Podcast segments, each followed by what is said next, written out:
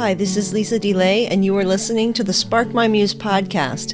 This is Soul School, lesson 105. What was supposed to happen today is a release of Dr. Lynn Underwood, PhD's episode about the daily spiritual exercise skill and her book so that she would be able to attend to anyone who had questions about it.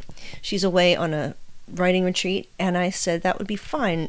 So, what I decided to do is record some of my classroom discussion with Masters of Education students as we went over one of our debriefing sessions, reflection sessions. And with their permission, this lovely group of students I was privileged to learn with and, and teach to, we discussed one of our mindfulness practices. Throughout the week, this last week, it was an accelerated course crunched down into five full days, and we experimented with a lot of different meditation practices and mindfulness practices that would help us tap into deeper things within ourselves, uh, in our interior world, and help us to realize where we are in, in space and relationship to each other and get us out of that chatterbox part of our minds get us centered and focused and ready to learn. And this was done also in order to introduce some of these practices to students before uh, they begin teaching their subjects, and so that this can afford them better ed- educational outcomes in their classrooms. And so the course is called Teaching the Whole Child, EDU 527 at Gratz College, and I teach it so far every fall, spring, and summer. And it was a really delightful class with many great ideas and insights to share. We gained a lot from each other. And I'm really excited to share some of their insights with you as they reflected on a, mindfulness practice we experienced together, which was a five minute guided meditation practice which focused on the breath. The audio is somewhat poor. Please excuse that. We had some challenges with the recording. I hope you can hear it okay. If you'd like me to do future lessons on meditation, mindful awareness practice, or breath meditation, please get in touch with me and I'll be happy to add more of those to some soul school lessons. I know you'll enjoy what's coming up, and I'll see you next week. My recording here, where we just got through a mindfulness practice where we did a five minute guided mindful meditation. And uh, we wrote down what that was like and reviewed from what we experienced throughout the week. Would anybody like to share something that struck them about this particular mindfulness practice? I feel like after all the meditation that we did throughout the week, this didn't seem like five minutes. But if I had done this in the beginning of the week, it would have seemed like a really long time. Yeah. Yeah, I agree with you. It definitely didn't seem like it was five minutes. Because in the beginning, five minutes to me was like Forever. opening my eyes. Yeah, it seemed like a really long time, but this one did kind of fly by.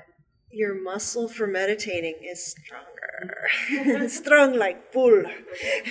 That's really cool. Did anybody else experience that at all? Or was it a bit similar? Interesting. I felt like I was just as relaxed in this one as I was with the candle flame one. Okay. Um, when the AC kicked on, it reminded me of when I'm going to sleep and I have my fan app on and I'm doing this deep breathing. So I, I was actually very quickly able to relax and, and notice that I'm, I'm always shoulders up. And when she says, put your back, I'm like, I walk around like tense every day and like fight or flight mode when I could really just be more aware that I can just relax, breathe, and just be normal. yeah. The guide does help. Like if I was talking myself through my own breath and my own meditation, I wouldn't think to ask to, to mention some of those suggestions. Like she says, relax. And I'm like, from someone else talking to me, I might take that guidance maybe. I find when my mind wanders to have the guided meditation to pull me back, it helps. Yeah. yeah. something to focus on too. The other person's voice, does that make the difference that if it was your own mental trying to keep on track? It definitely helps me get back on track.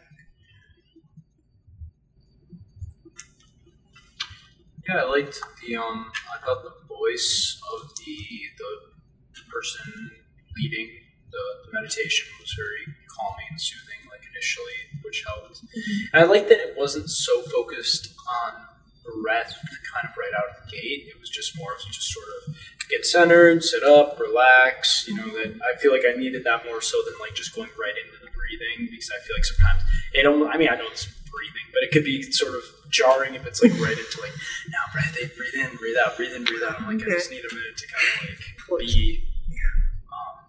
So yeah, that was helpful. That the breathing didn't, you know, sort of was more toward the end. Mm, good. I was looking forward to this. I had a frantic morning. Forgot that you have to check out of hotel rooms by like 10. And so when I was carrying down three loads of dirty laundry and all my stuff, um, you know, you should be able to meditate anytime, anywhere, but it's nice to, I, I was looking forward to carving out this few minutes that we had. And as my heart's pounding and my muscles are straining, I was um, actually building up some anticipation of getting here and being able to have this five minutes. So I was really looking forward to making time to do that, and it Mm. made it a little bit more bearable to Mm. have that 15 or 20 minutes of frantic activity this morning. Plus, you got whole injury in this room with the bleeding, Bled for. blood, sweat, literally blood, sweat, and tears. I'm not sure about the tears, but um, yeah, it, it's interesting how like a, a practice, if you would develop a practice, if you would look forward to it like that, um, or if your students might look forward to it. Oh, I know every time I go in that class, I, I don't, I know that my day can be like this. That's actually how I went into the field of graphic design in my undergraduate. I, art, the art class was the, the highlight of my day, and I'm like, I know I, I don't want to be an artist and do starving artist paintings. And then my art teacher said, "You know, you don't have to be an artist and make starving artist paintings. You could be a, a commercial artist and graphic designer." And I was like, "You can't." And so that haven of safety and and uh, relaxation in my day became what turned into a career for for like 15 years and a you know college education and everything. But it was because i felt safe in that room and it was an oasis. It was like a meditation. The art was a meditation for me. But if your kids your students had a place that they knew "Ugh, i know for five minutes whatever's going on in my life my you know romantic life my stu- my student life my whatever I'll get I'll get a little break. I mean, it could be very much of a saving grace and a, a respite for them.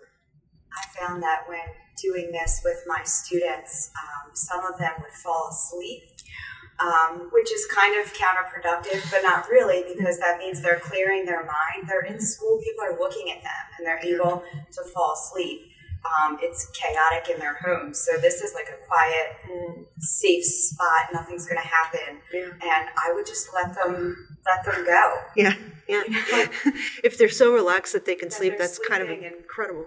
never wake a sleeping baby or emotionally disturbed teenager. So Yeah. So it was that safe that they didn't feel like they had to. Mm-hmm. Yeah, My classroom must be very safe. so safe. so. Yeah, and and oh, I like the bell at the end. Did anybody else like the bell? Yeah. I want a like one of bell. those, like, yeah, So like a metal. or like the or- Yeah, those two metals. Was it? that's yeah, like Yeah. the, Could be a triangle. Um, what is it? they have like the bell or the Right. bowls too that you there are metal bowls that it's like a piece of wood that hits them. That was nice. Yeah, I, I was looking at getting a singing bowl where where you go around them like this and they make a mm, and the sound it like has its own sound, but it almost has a sound in the air, right? And I have loved these, and I was like, yes, yes, I'm gonna get a singing bowl, like just a just a little one, but I like the, the deeper sounds, and those are the bigger ones. It's like seventy dollars. I know. I thought it was going to be about twenty-five dollars, and I'm like, ah! And then I saw a big one, and I'm like, how much? How much is it? And I'm like, maybe you know, it was like a thousand dollars. Yeah, My uh, we go to a rock and mineral show. My kids, my wife, dragging me there. I think like you know the opposite, right? But um, it's wholesale. The guy makes. You're not going to find them cheaper, and the big ones are like three hundred and fifty dollars. This is coming straight from a wholesale, almost flea market situation. Yeah, that's, That's cheap. Very cheap. That's what stopped me from getting it. Is you cannot find if it's a quality one that's actually going to sing for you. Yeah, you're not gonna hand spend less than, done and- two three hundred bucks. Yeah, that would be really reasonable too, because the the one I saw was like six hundred dollars, for about this big, and it's beautiful sound. And then there's also ones that do that are cut out in metal, and they do an octave, like boom, boom, boom, boom, boom. It's really nice. So I'll save up, and then maybe I'll do a meditation. If, of course, I'm not gonna if I'm meditating, you know, come out of my meditation to, think, but I can watch and guide, and then. But the but the something about the clarity, there was something refreshing at the end with the sound, and it pulled us all back. And um, I, I like that so much. Now I'm like, all right, getting a bell. But that's what's nice about some of the guided meditations will have that. Or if you go to a place that does meditation or a retreat, um, you'll have a teacher who will definitely have one of those and, and make do the sound. And that um, is so nice. It get everybody's listening and everybody's kind of in the same mind frame, and then it ends very nicely and pulls everybody together. I just wanted to show you this because my mother bought this for me, and it's seven dollars. And Okay. I think that's what it was. It's like a bar, and you hit it with, and it makes that sound. And they're only seven fifty on Amazon. I think it's so interesting that we all visualized it being a different instrument. Yeah, we did. I would have thought that Yeah. just the sound had like evoked like even a thought of what it was. Yeah. Well, I could make at least a seven dollar experiment and give it a try. Um, that's great. Then, um, in comparing this meditation or with any of the other ones, uh, any other practices that we tried, of all of them, just reflecting back, did anyone stand out as one that really connected with you, or um, something that you might possibly use again in your life or with your students? I think I'll probably use all of them in one way or form. I feel like during a school day, we, we can take five minutes. Mm-hmm. We can take five minutes at the beginning or end of every day. I mean, really, why not? I think um, I said in my paper. I think maybe the we do fun Fridays. Maybe on like the Fridays, we'll bring in like fruit or something healthy and have the kids do the the um, like how we did the M and m example. The taste. Yeah, the taste. Yeah, I mean, because good. they've, they've probably never had most fruits. I mean, they eat candy for breakfast. So, what does a real strawberry taste like? You know, they might not even know. Yeah. I And did the that and everything. the last week of school with vegetables because they didn't eat vegetables. So I gave them five participation points if they tried something. Like pick a vegetable and try it. So we had a whole different, you know, array of vegetables. And some of them wouldn't do it. I said, okay, well, you're not getting your five points today. Mm-hmm. But most of them did try something different. Did would any of them get surprised that they liked vegetables? Think so. I think they just did it just to get the five points, but they still tried it. So it, it did allow for them to say, "Oh, I did try green pepper. I don't like it." Okay, well, I understand. but you can't just say you don't like it if you've never even been exposed to it. Yeah, exactly. And it gives them a chance to. So guilty of that. Well, so am I, but I can't tell them that. I like to smell ideas, like the um, they bring back memories.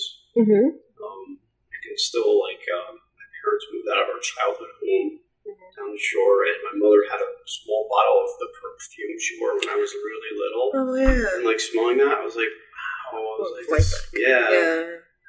You had mentioned like your father and the baseball game in the grass, Yeah. and um, so I think that I'm going to try to do Mm-hmm. something with smell, with, or ask them to bring in a smell, Mm-hmm. and then like maybe switch them and like write down what it comes to mind. Yeah. I remember just um, running across some a friend of mine had stayed at my house and hadn't seen her in a long, long time. And I found something of hers that still smelled like her. And people, each person has a, their own smell. Um, and it, it was like, it actually almost made me cry because like she wasn't there, but she still felt there. And I was like, oh, you know, I never really see her. But that's so true. Like we are really connected uh, to each other and two things and two memories through smell, and whether that becomes a writing assignment or um, um, you know, a reflection that will draw you into, you know, what were some of the feelings going on, and were, were some of them negative? Do you want to dive into them a little more? Were some of them positive? Do you want to dive into those a little more? It just creates space for for reflection, understanding yourself, and you wouldn't even think of smell sometimes, like, but yet it, you know, food and nourishment and comfort all comes from smells and things like that. So, and also da- things about danger, like um, some some time I was I was really um, let's just say overly disciplined as a child, and so I remember the feeling of just terrible abject fear, and I would get the taste of a battery taste in my mouth before I'd get like beating, you know, and and I remember thinking like there are smell there are tastes and smells of like terror too, and you can also explore those and and not generalize those fears to other things. Because sometimes a smell you like won't go near something and you're not even sure why. Uh, and, and you can still you can still kind of push through that discomfort till you find out more about something you're afraid of.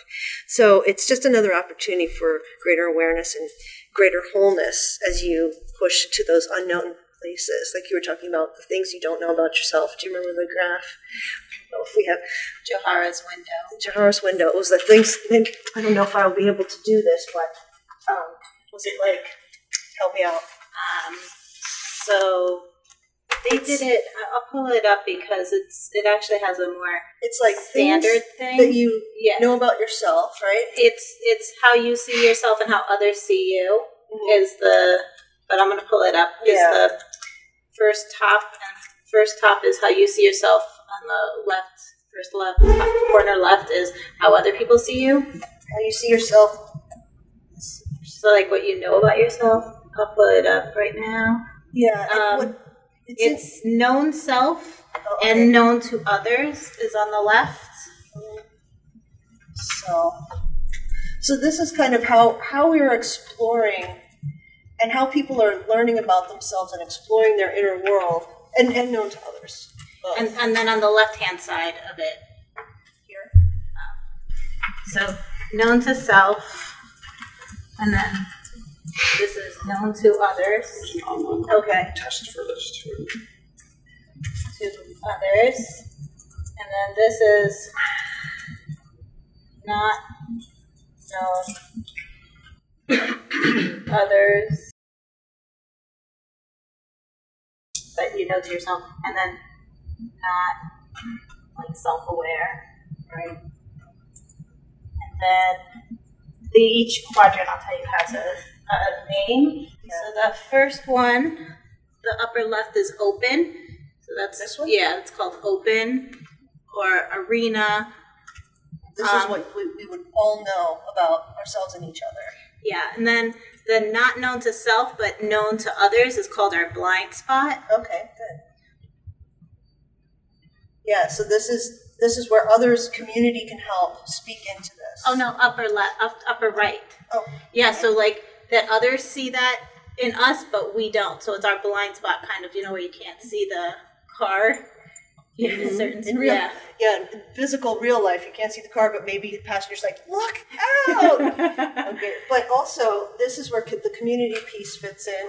So this is why, um, this is why community is so crucial because if you if you live a very solitary life, you can end up really coming into self deception.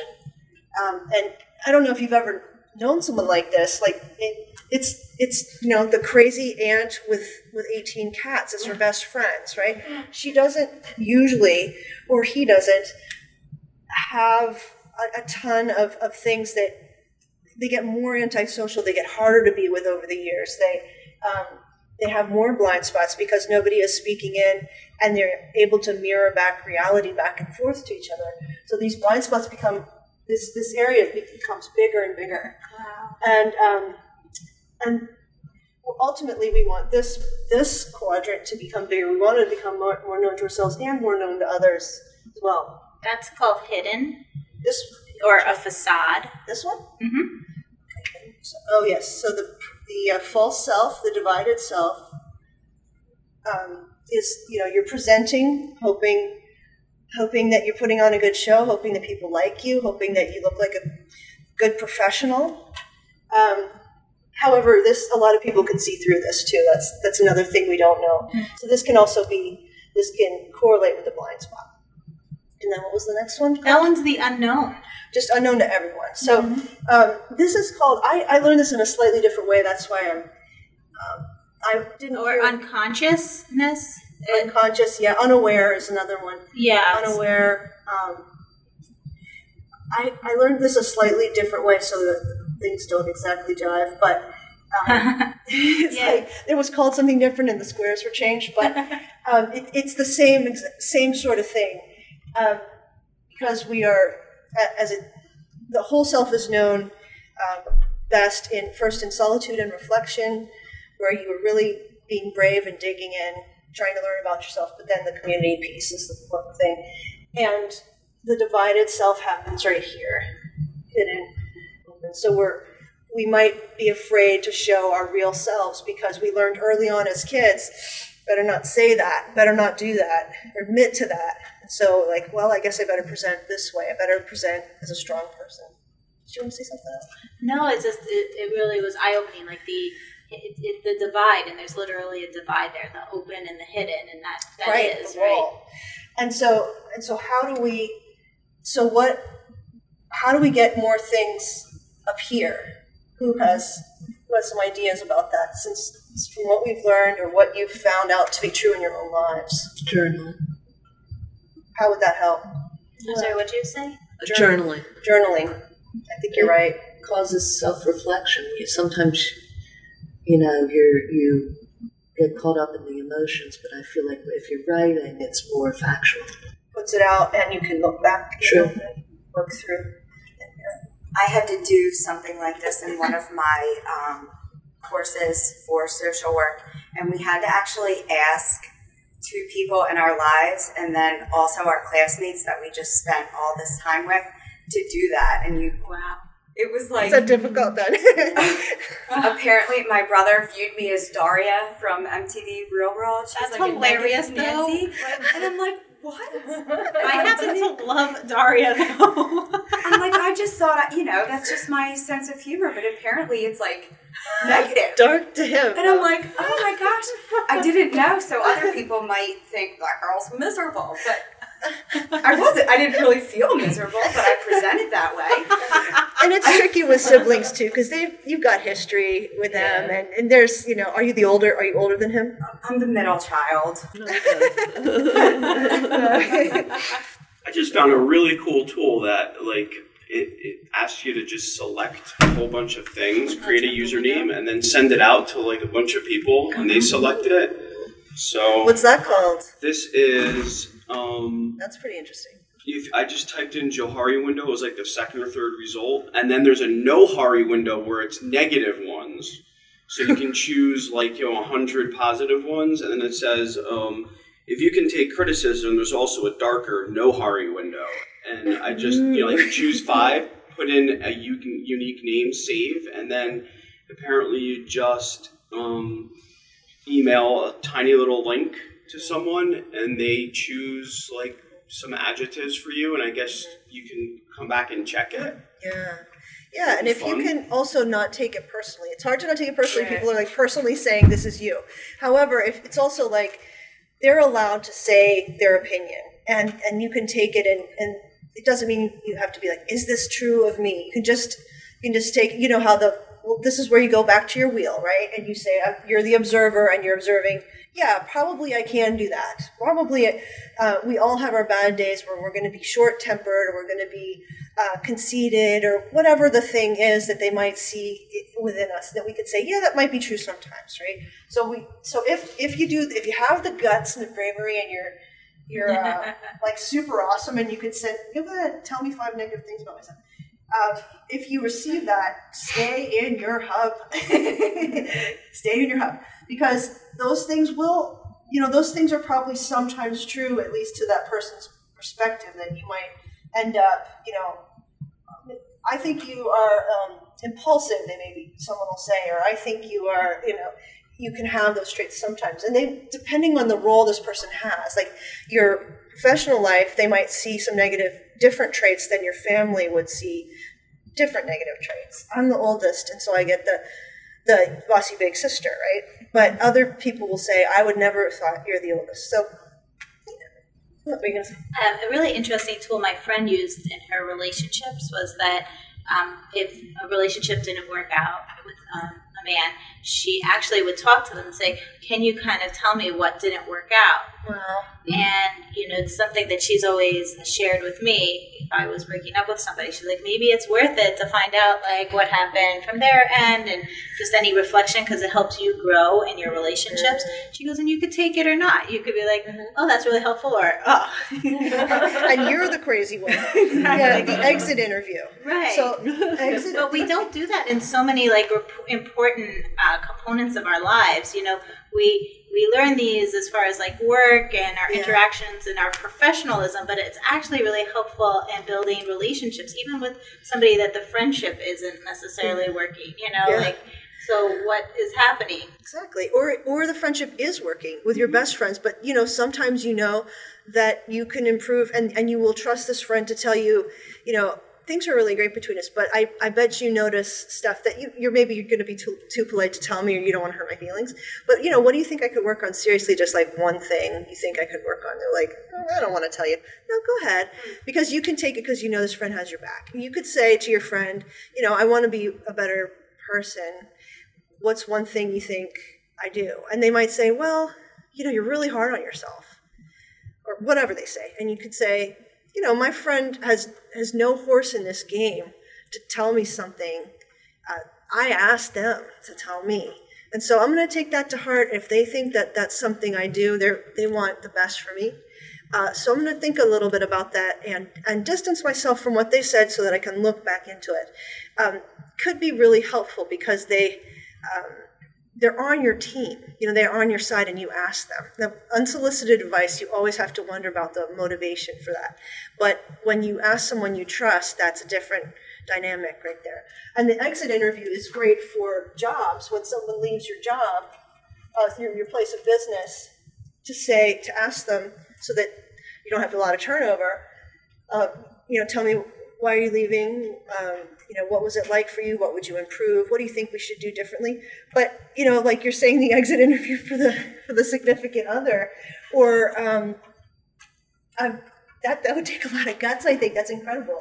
Yeah, but you're. I think you're right though because I when you were first saying that I'm like that's ins- like what person wants to go back to the other person like immediately after be like hey can we actually can we talk you know we just got in this huge fight Yeah. no but I I kind of had that like where I I split up with I was I was dating this girl for like a few months or whatever and we had this horrible breakup and it was like crash and burn the whole thing. Mm. And then we ended up like getting back together for like a time a few months later. And I remember we had this long conversation afterwards and it was probably like the best conversation we'd ever had like because we were just kind of like reflecting mm. on like what did I do? What did you do? How did this affect you? How did you know this affected me in this way? And that was like huge because it was like we were kind of like removed from it even though we were still the same people and like kind of getting back together ish it was still like we were kind of like two colleagues like discussing our you know our business or whatever. And um, yeah no it was. I think that that is like a really helpful tool to like kind of and also you're not caught up in the emotionality of it so you're just able to look at it more like Low stakes, low stakes. I've Yeah. done that, but I'm like, what is it about me that I'm choosing these people? I'm a mm. fixer. I was trying to fix. See, I dated emotionally damaged human beings and wanted to fix them, mm-hmm. but it da- it made me damaged. You know what I mean? And I'm like, it's me. It's not them. Mm. I made these choices. Why am I making these choices? I agree. And I also feel like women often are nurturers mm-hmm. too. And so like we're more accepting when we see that there's some like warning signs. Whereas men are like, whoa, not her. She's crazy. She's got crazy eyes. But us women, we're like, we're like oh, it's okay. You know, like, Well, it's people in the helps. Usually, Yeah. people in the helps profession. Because I went to um, graduate school at a seminary. Well, they were like all these. They're like stand up if you're a feeler versus a thinker. You know, Myers Briggs.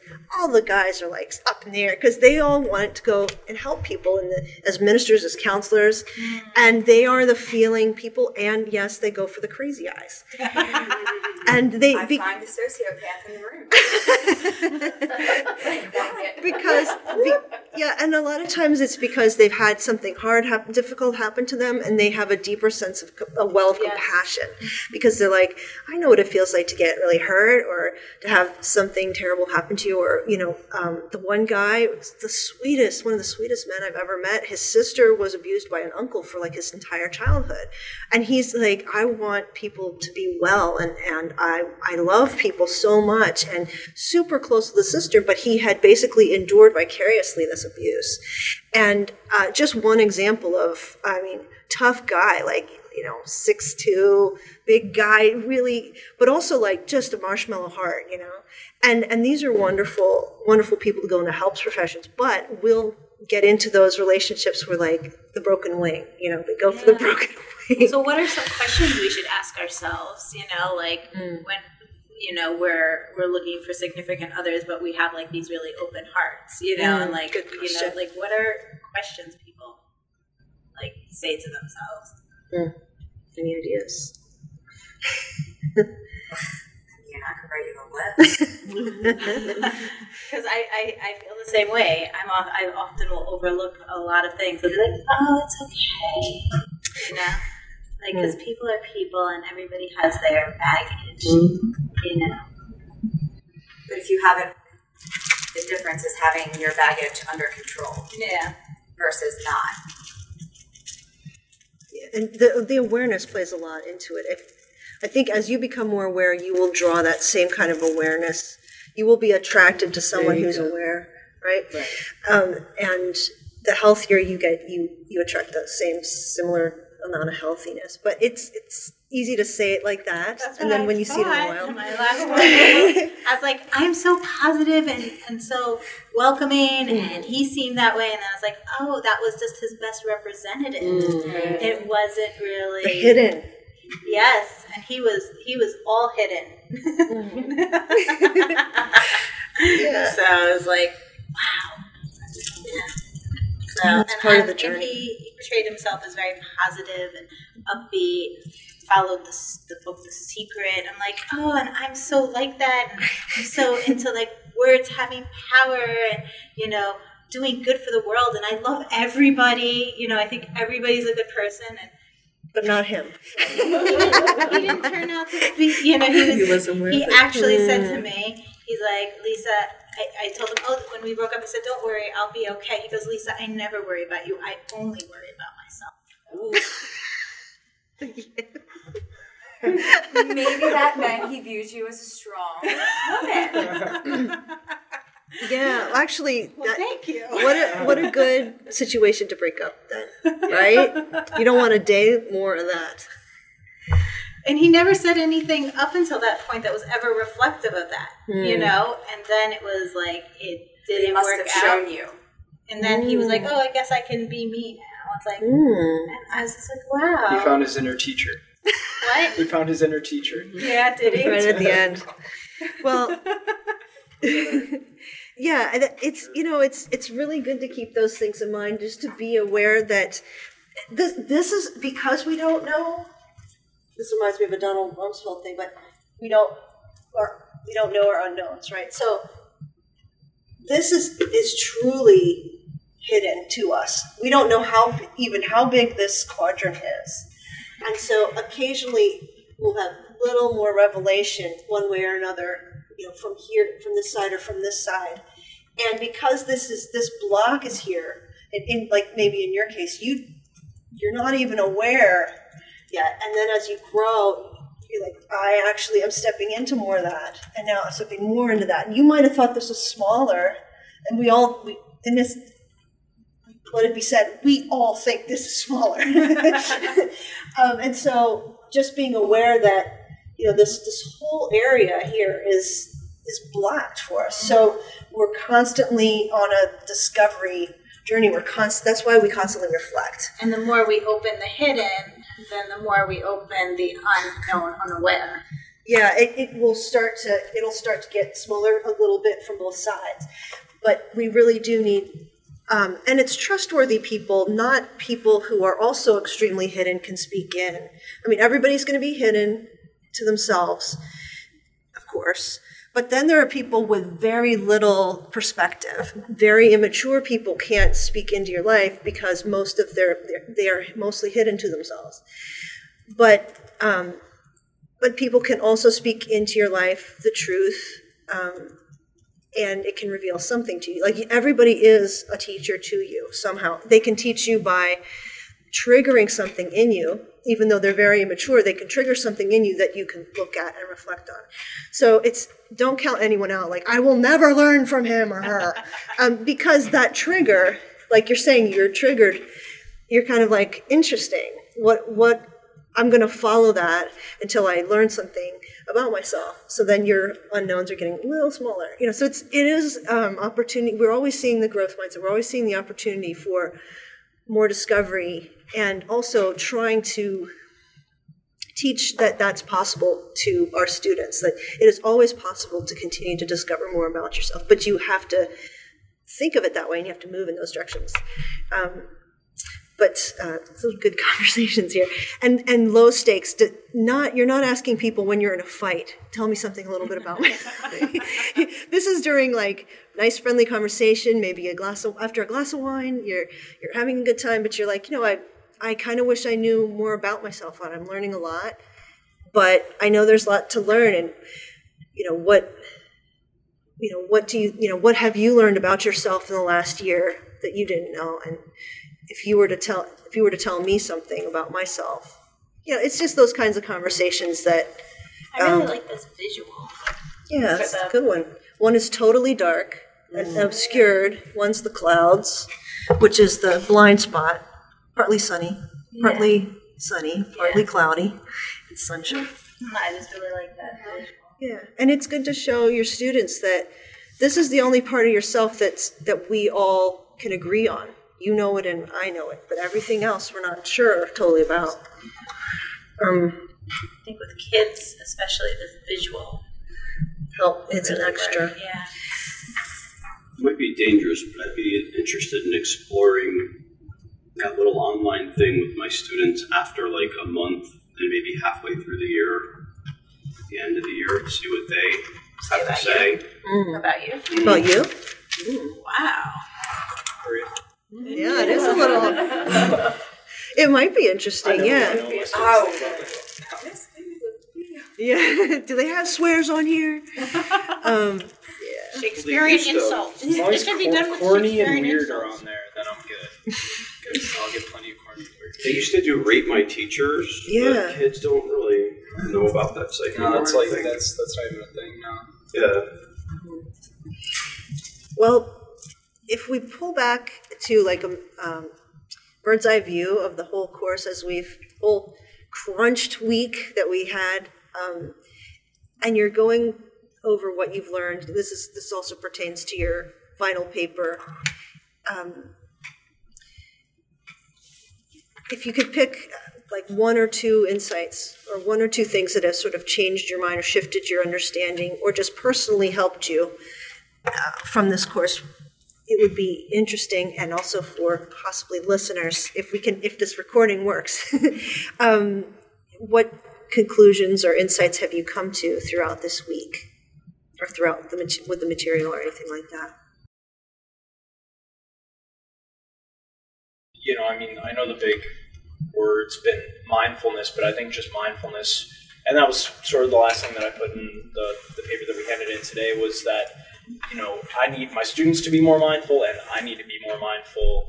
Just, you know, obviously that's going to manifest itself in different ways. You know, it might not be that we're going to sit and close our eyes and, and meditate every day, but it's just having to be reflective, having to be more self aware.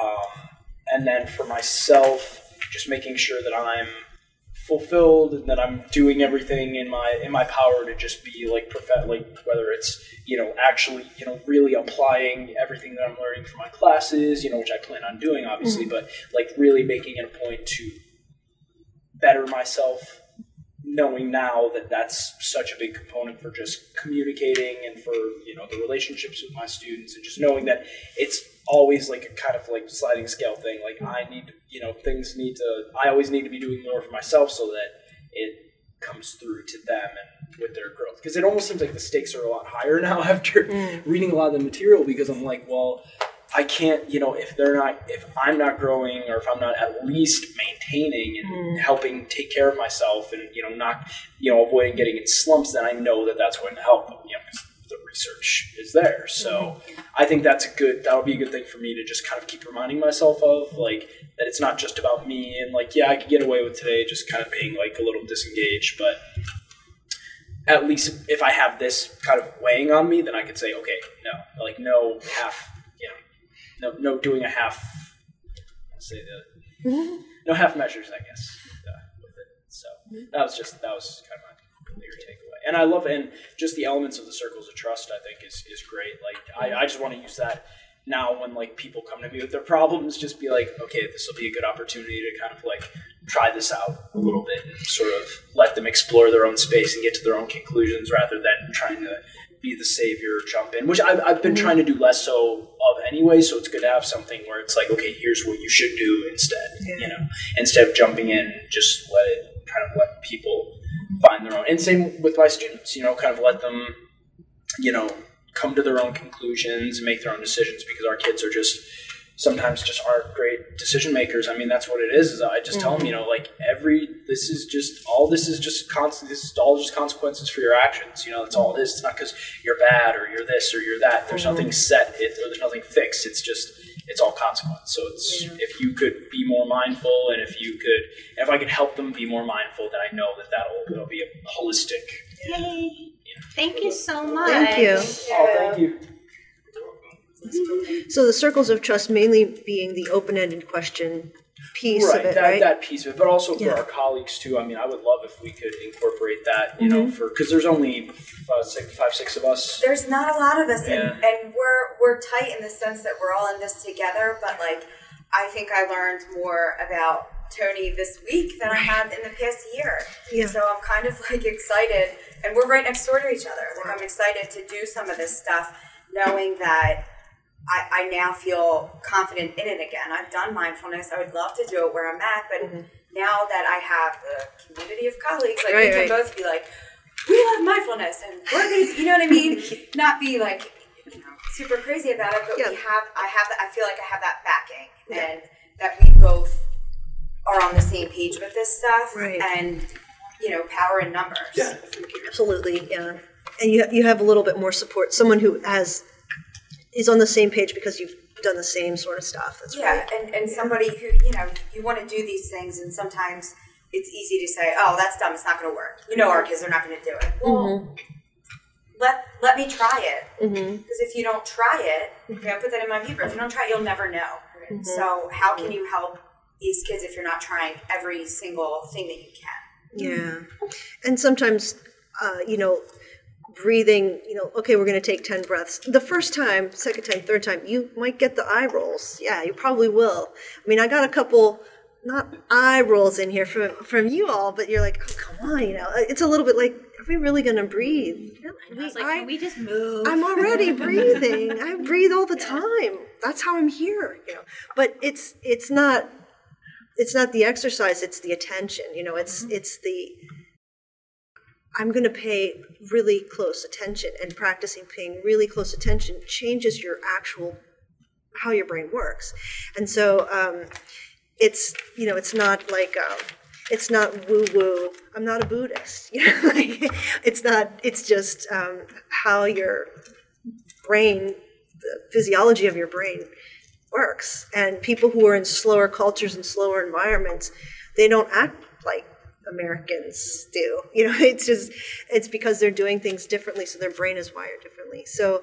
Um, but you don't really know different until you try something different. So um, I'm glad that all of you were such such good sports. Sometimes sometimes I don't have that luxury, and there would be somebody who's like, just give me the grade, and I want to get on with my life. Um, but you guys were tremendous.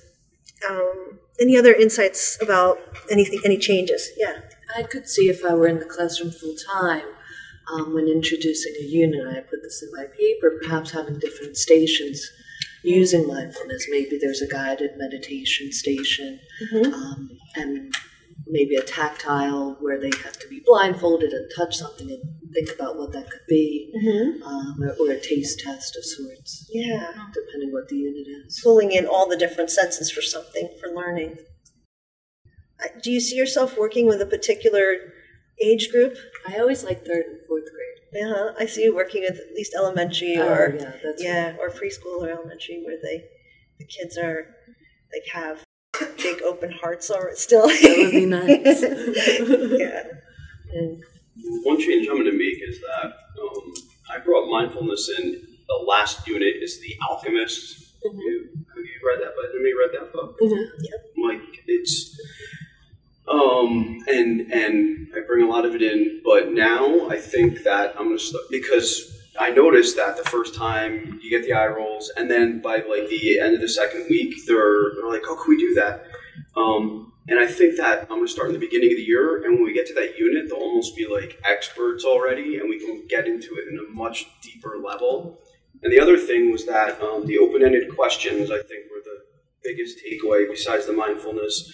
I try to do my hallway talks, and I make sure I pull kids out for good reasons and not just bad, so that if I pull you out in the hallway, the other kids don't know. They don't know if it's for a good reason, a bad reason, a neutral reason. I try to um, and when I'm out there, especially if it's a really difficult situation, like I've had to, twice this year with the suicide attempts, um, I, I, I am not qualified to give advice, but I'm not okay with seeing a kid in the middle of a panic attack in my class. Like, so um, I think those open-ended questions are going to be a really valuable tool instead of me trying to give advice that I'm not qualified to give. Yeah. yeah. Giving them space to kind of understand what's happening with inside or Mhm. something, or try to at least start before you hand them off to like a counselor. yeah, it's it's there's nothing more helpless feeling than when what you want to help but you can't. There's and there's so many situations when we actually think about it. It's like how did I think I could help this person? When you actually look back on it, um, I actually had no resources to help this person. Why did I think I could help them? Um, but they just sometimes just need someone close. You know, They, they need to know that you're not going to get scared and take off because they're they're scared. Like if it's a panic attack, they're terrified of what's happening because it's out of their control. But if you're terrified, then they really are stuck, you know. But if you're like, you know, I'm here and I'm not I'm not worried about you because everything's going to be okay and um, as long as it takes, we're gonna, you know, and you and you're just kind of I'm here and anything you want to tell me is fine. You know, that that you're the non-anxious presence makes a huge difference. But when we get hijacked into their panic or their chaotic inner world and we get yanked in, then oh, did you want to speak to us? I'm so glad. Yes, come on in.